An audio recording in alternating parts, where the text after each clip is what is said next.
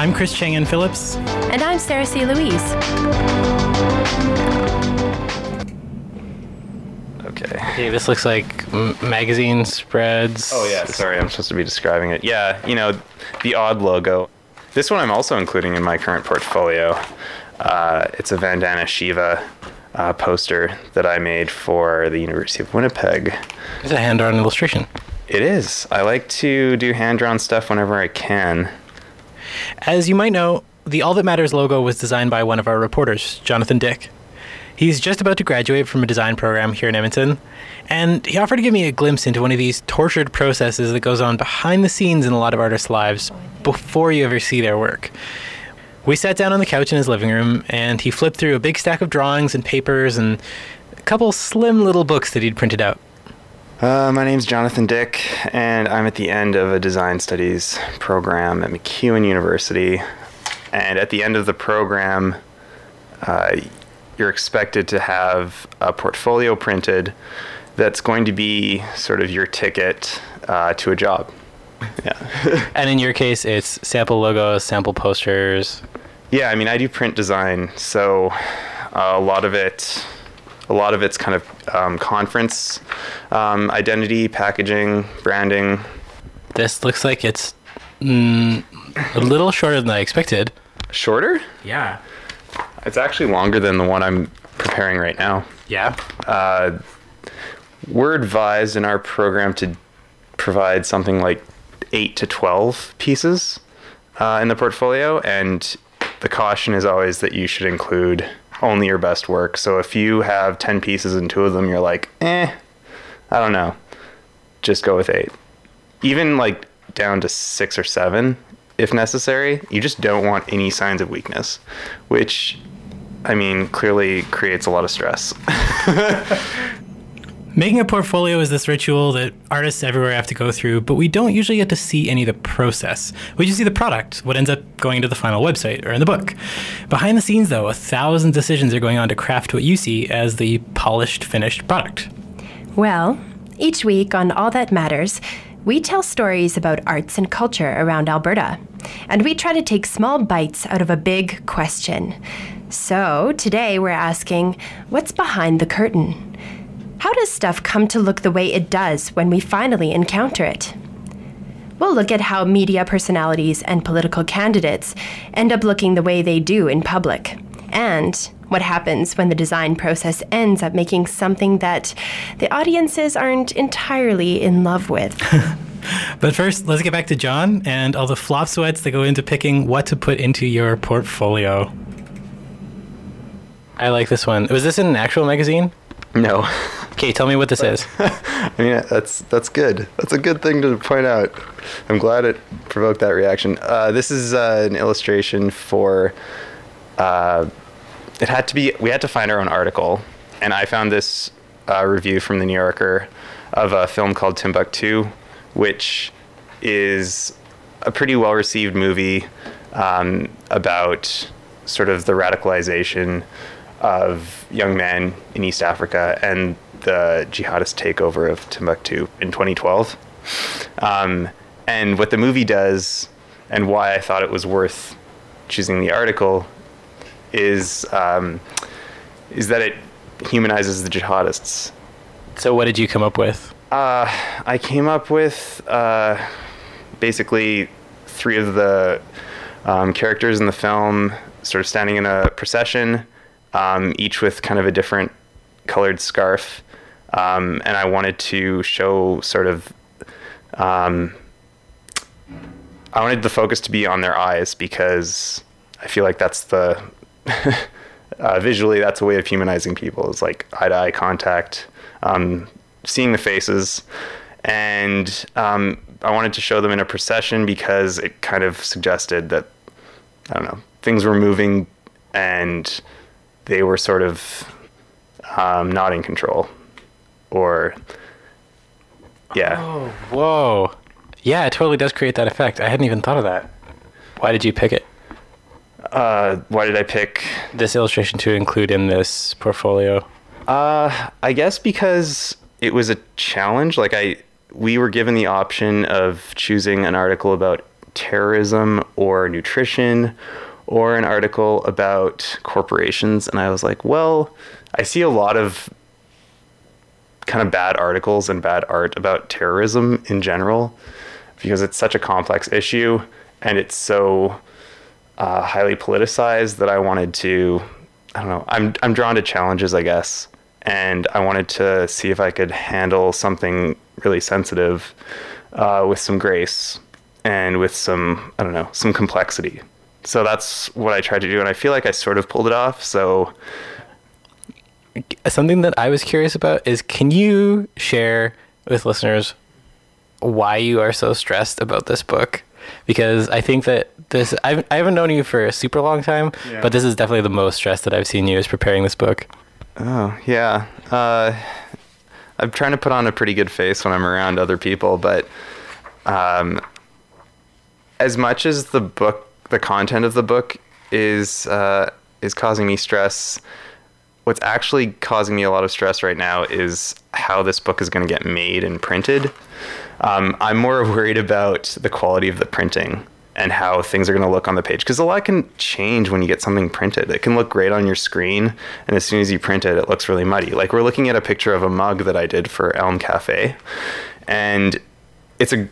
I'm happy with the illustration. It's fine. The mug itself, I think, turned out pretty well, but my photos of it uh, looked great on the computer, and when I printed them, they're super dark and muddy. And so, how can I ensure?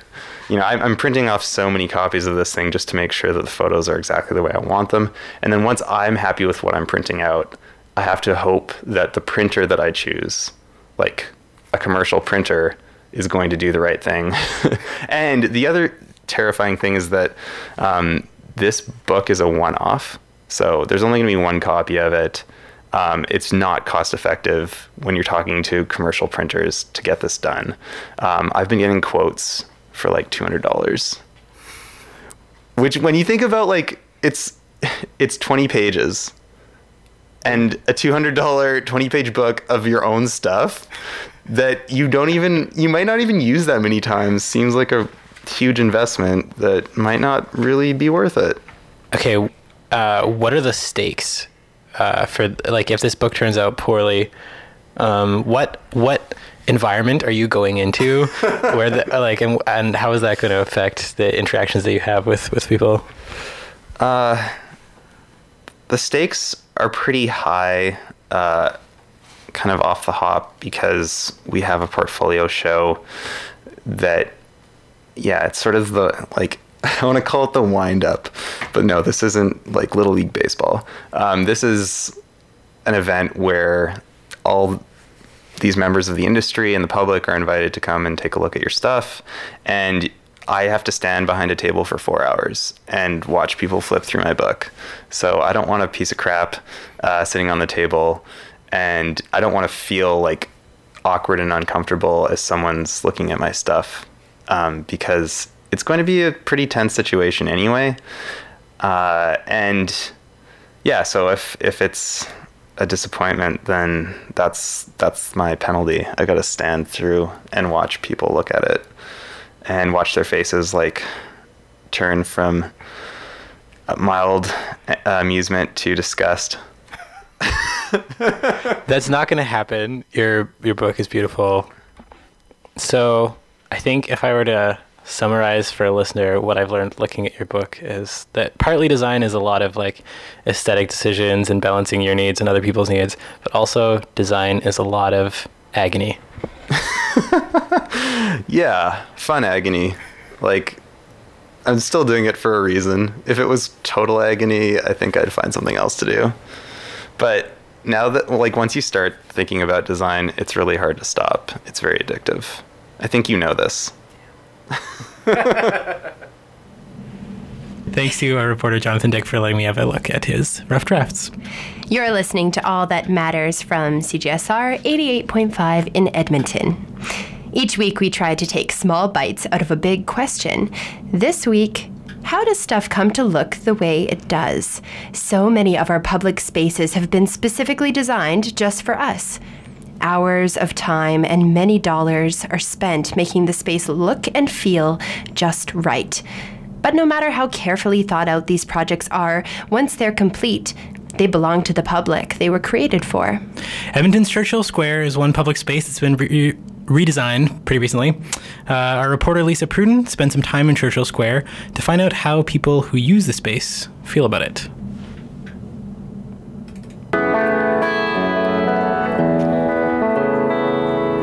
Listeners. I'm Lisa Pruden.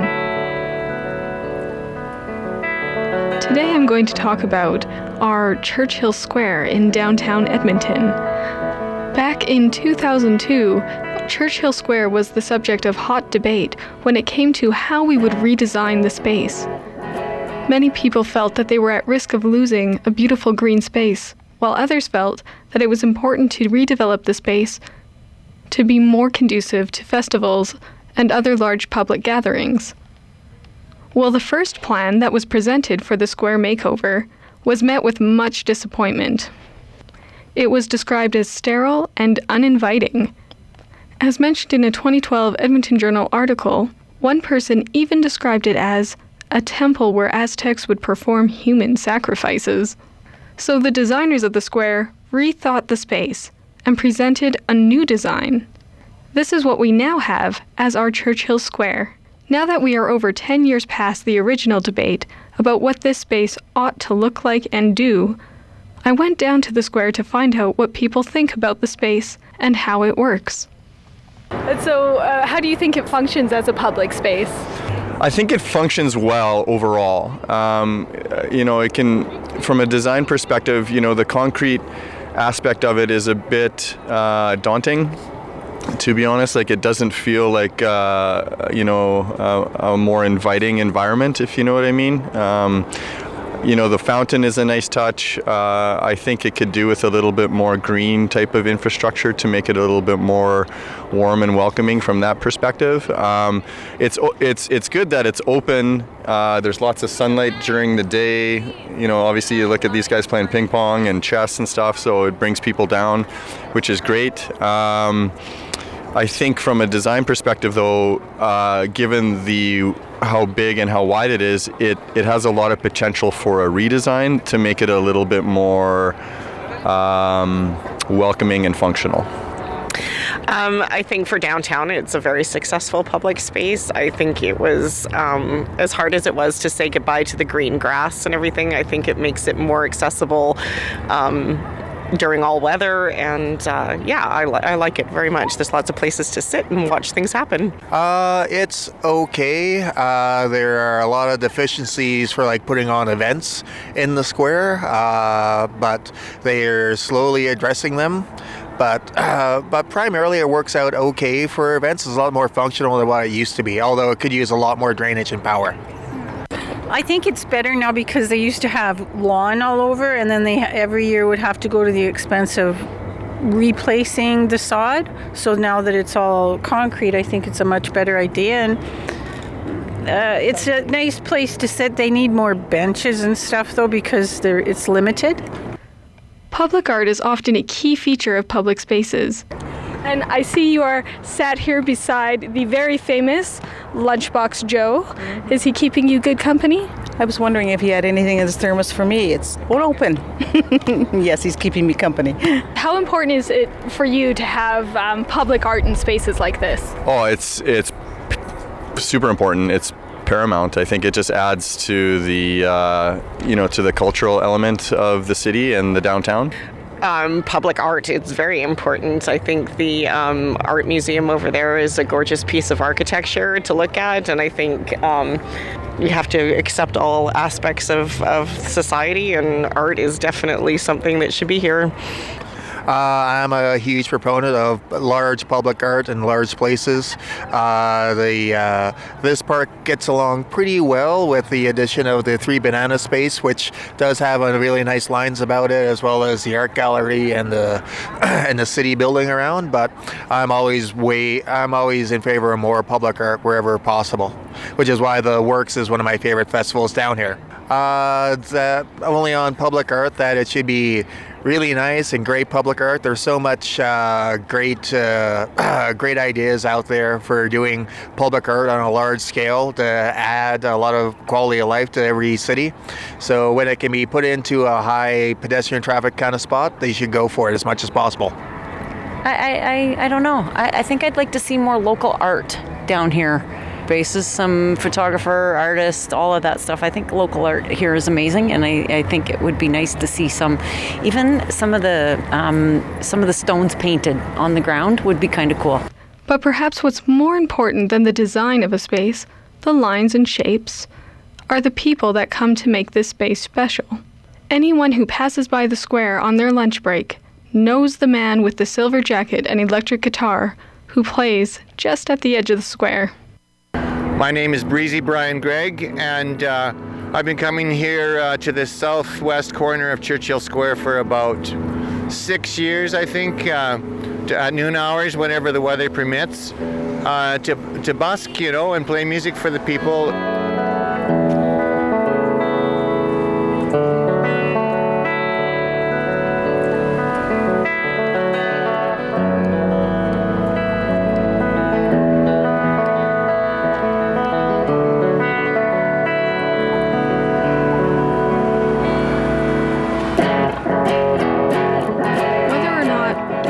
Design, we can say for certain that Churchill Square has become a place where a diversity of people gather to escape their offices or to be part of a festival.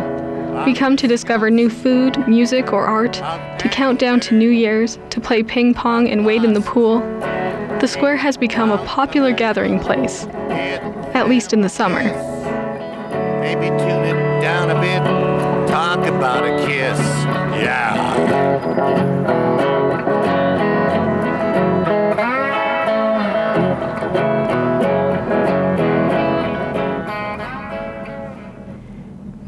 Thanks to everyone who shared their thoughts. And a special thanks to Breezy Brian Gregg for sharing his music. To hear more of Brian's tunes, check out briangregg.com. Uh, that's Greg with two G's, so briangregg.com. You're listening to All That Matters. I'm Sarah C. Louise. And I'm Chris Chang and Phillips. This week, we're going behind the scenes of all the designs around us. Next up, we see them on TV all the time. These women with their perfect hair, perfect makeup, and a killer wardrobe. but how much work goes into that look? What's going on behind the scenes? And who is dictating how they should look? To try and answer those questions, our reporter Nikki Weir tracked down an aspiring member of parliament who's about to be thrust into the spotlight.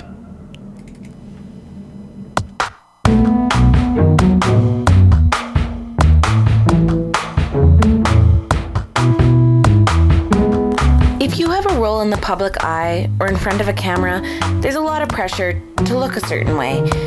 Males to some extent, but for some reason, females have it a little bit worse. They have to wear the right clothing, not too modest, or they'll get emails saying they look like grandma and have no fashion sense. But not too revealing either, or they'll have people emailing in saying they look inappropriate, or worse, propositioning them. Kind of like a Goldilocks situation. They have to wear their makeup a certain way, their hair. I have a lot of female friends who are on camera journalists. Every few months, they sit down with a stylist who critiques their wardrobe, their appearance, and makes recommendations for the future. Just a couple of weeks ago, a meteorologist with Global News in BC used airtime to discuss a recent letter she got from a viewer. I received a letter yesterday, and it kicked off a, a, a, bit of a conversation, which was started actually a while ago when I started getting pregnant. And I said, "Please be nice to me about my clothing." Right, I remember that. Mm-hmm. Do you want me to read the letter? Let's leave. Let's read I'll leave out some of, of, the words. Yes. Nowhere on North America TV have we seen a weather reader so gross as you. really? Oh, by the way, they didn't put their name on it or a return address. Yeah. They never Your front end looks like the Hindenburg, and your rear end looks like a brick, fill in the blank, house. Really? We now turn off global. Her story has been shared around the world. It's been viewed over 1.6 million times on YouTube, picked up by sites like BuzzFeed, Huffington Post, Daily Mail. She's not alone. If you're in the public eye in any way, you are susceptible to these kinds of comments. You're pretty much volunteering yourself up to the haters and the trolls, and it's a tough world to be part of. A world that my friend Reakash may soon know. My name is Reakash Walters, R E A K A S H. You know how to spell it. Reakash isn't exactly in front of the camera like my media friends, but she does a lot of speaking events. And she does on camera interviews for media organizations. She's on the path to becoming a politician. She's seeking federal nomination for the new Democratic Party in Edmonton Center. Crazy, because she's 21. I called my mom first and she was like, oh my goodness, blah, blah, blah, so excited, right? And then my, my dad was, he was really thinking about it. And then he was like, I bet you're the only candidate that has to ask your parents before you can run. And I was like, probably. probably true. Mom, Dad, 21. Reakash grew up in central Alberta, moved to Edmonton to go to school, and when she did, she started listening to CBC. And she got really into politics. It wasn't long before she was volunteering for municipal campaigns, made her way into the Alberta NDP leader Rachel Notley's office, and was approached out of the blue. I was working one day and someone came in from he was his name's Tyson. He's been one of the biggest supports throughout this whole process. He came in from BC, and um, I thought he was just going to be asking me. I thought he was just going to be asking me, you know, can you help me identify people within Edmonton that would be great for running? And he ended up asking me if I would want it to run. And I was really surprised, but I was really, really excited. I've known Reakash for two years, over two years, I guess. When when we met in grammar class, I doubt you were like, hmm, in two years from now, I'm going to be running for federal politics. yeah, no, definitely. I mean, it was always, it was always my little secret, my little secret dream that I never really said out loud. I would just say it to some people that, you know, actually I didn't really say it to that many people. I probably said it to my mom and like my best friend that I think, you know, maybe one day I'll, I'll run for office. Um, but the process has been, I've had to take my ego out of everything. So when people say, you should probably do this, I have to take a step back and say, okay, maybe I don't feel like doing that right now, but will it benefit me? How will it benefit me? That's not the only thing Reakash has had to change. When I first met her, she had dread type hair all the way down to her waist. She often wore it in this massive bun on the top of her head. She wore harem pants, belly shirts, every color and pattern in the sun. When I met up with Reakash for this interview, she was wearing a beautiful brown turtleneck sweater dress and had the cutest straw hat perched on her beautiful curly hair. And that is definitely an, an aspect of my personality. Um, but when I decided that I was gonna run, I to- told my mom, and she was like, "Let's go shopping for you. Let's let's uh, let's shine you up a little bit," type thing. And we went on a shopping trip, and she and it's fun because she was never forcing me. No one has ever really told me that you have to dress this way, you have to look like this. But she was very encouraging in terms of, I want you to have your style and your expression. Um, at the same time, it's important for you, for people to feel like they can come up to you and talk to you about whatever they're feeling and thinking, and they don't feel like you're gonna tell them this or that thing, you know? Um, sometimes you look at someone and you say, that's a hippie, you know? I didn't necessarily want to be branded as any one of those things. So I think compared to um, someone else, I mean, this is a conversation that has happened a lot, especially in broadcasting, when women are looked at and they're criticized for their, you know, they're wearing a suit when they should be wearing a flower dress, or they're wearing a flower dress when they should be wearing um, a pantsuit or something like that, you know? And like, why aren't they wearing colors? Why do they look like so rude? Um, I think I think that people are always going to talk about the way that we look, um, partially because I look different, and so they want to compare it to what they're used to seeing. Um, personally, personally, I think it's important. It's important for us to try to not get caught up in the way somebody looks and listen to the things that they're saying. We are a very visual society, but we do have to be cognizant of how those things interact appearance versus substance. Do you miss that part of yourself? You know, that version of yourself that did wear harem pants and had the long dreads and was like wearing all the colorful mismatched clothing? Yeah. Um, I wear it at home. when, when I get Felt like it home. disappeared. It's no, yeah. I just, yeah. Again, it's just wanting to be approachable. I think it, I don't think about it. It doesn't necessarily affect me that much because, you know, I, I love this sweater. It's a good you know, it's a little bit more professional, but I it, I still feel like I'm ex- I get to express myself through my clothing. I think people have always found me fairly approachable, but when my hair was longer, people would. I know black women everywhere can relate to this, but people would put stick their hands in my hair and talk about my hair, whatever, and and that would be the topic of conversation rather than um, hey look i'm running for office type thing. So i think it lowers the distraction and i think people are more able to um, focus on why i'm running what the ndp stands for my values The women around us, the role models, the women we see on television, we see at public speaking events, they've been designed. They've been critiqued, criticized to look more appealing, or in Reakash's case, to be more approachable. Reakash is still the same passionate, wildly ambitious girl I've grown to know and love. She just looks different. Not in a bad way. In fact, she could have walked straight out of a magazine. But different nonetheless. I think anyone who's in the public eye, every single decision that you make about your period, about your appearance, um, has to be a very careful, careful and thought out decision. Especially for women, we we don't make up um, a high percentage of people who are in positions of power. So as long as we keep the conversation going, um, if someone compliments me on my pantsuit, I'm gonna be like, thanks, right? Um, so it's it's not a bad thing. I think we just have to like strike some sort of balance.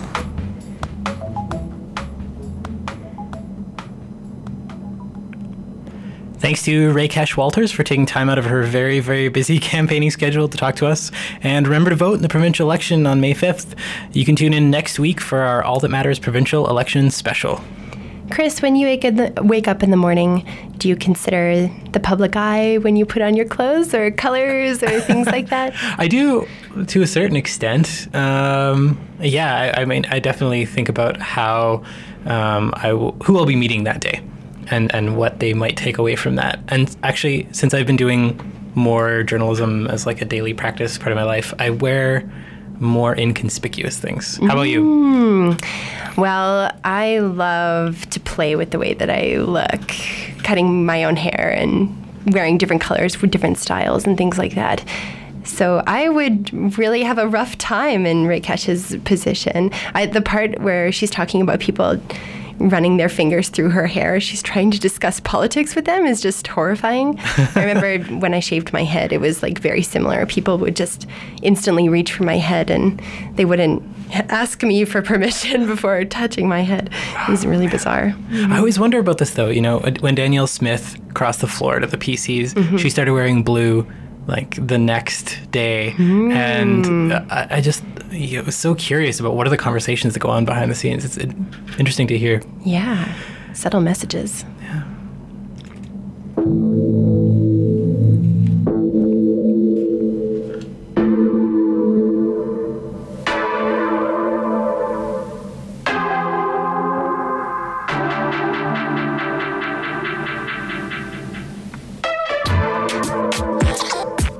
Well, that does it for this week on All That Matters.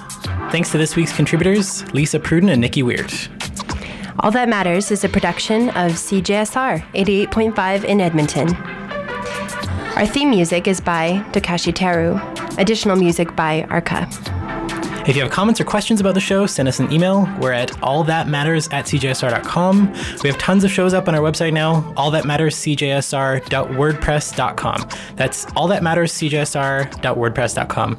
Lovely to see a new comment on there about our episode Deal With It the other day and a new like while we were on air today. Hurrah! Uh, you can also find us on Facebook and Twitter. Let us know what you think of the show. Really, we'd love to hear from you. I'm Chris Chang and Phillips. And I'm Sarah C. Louise. Thanks for listening.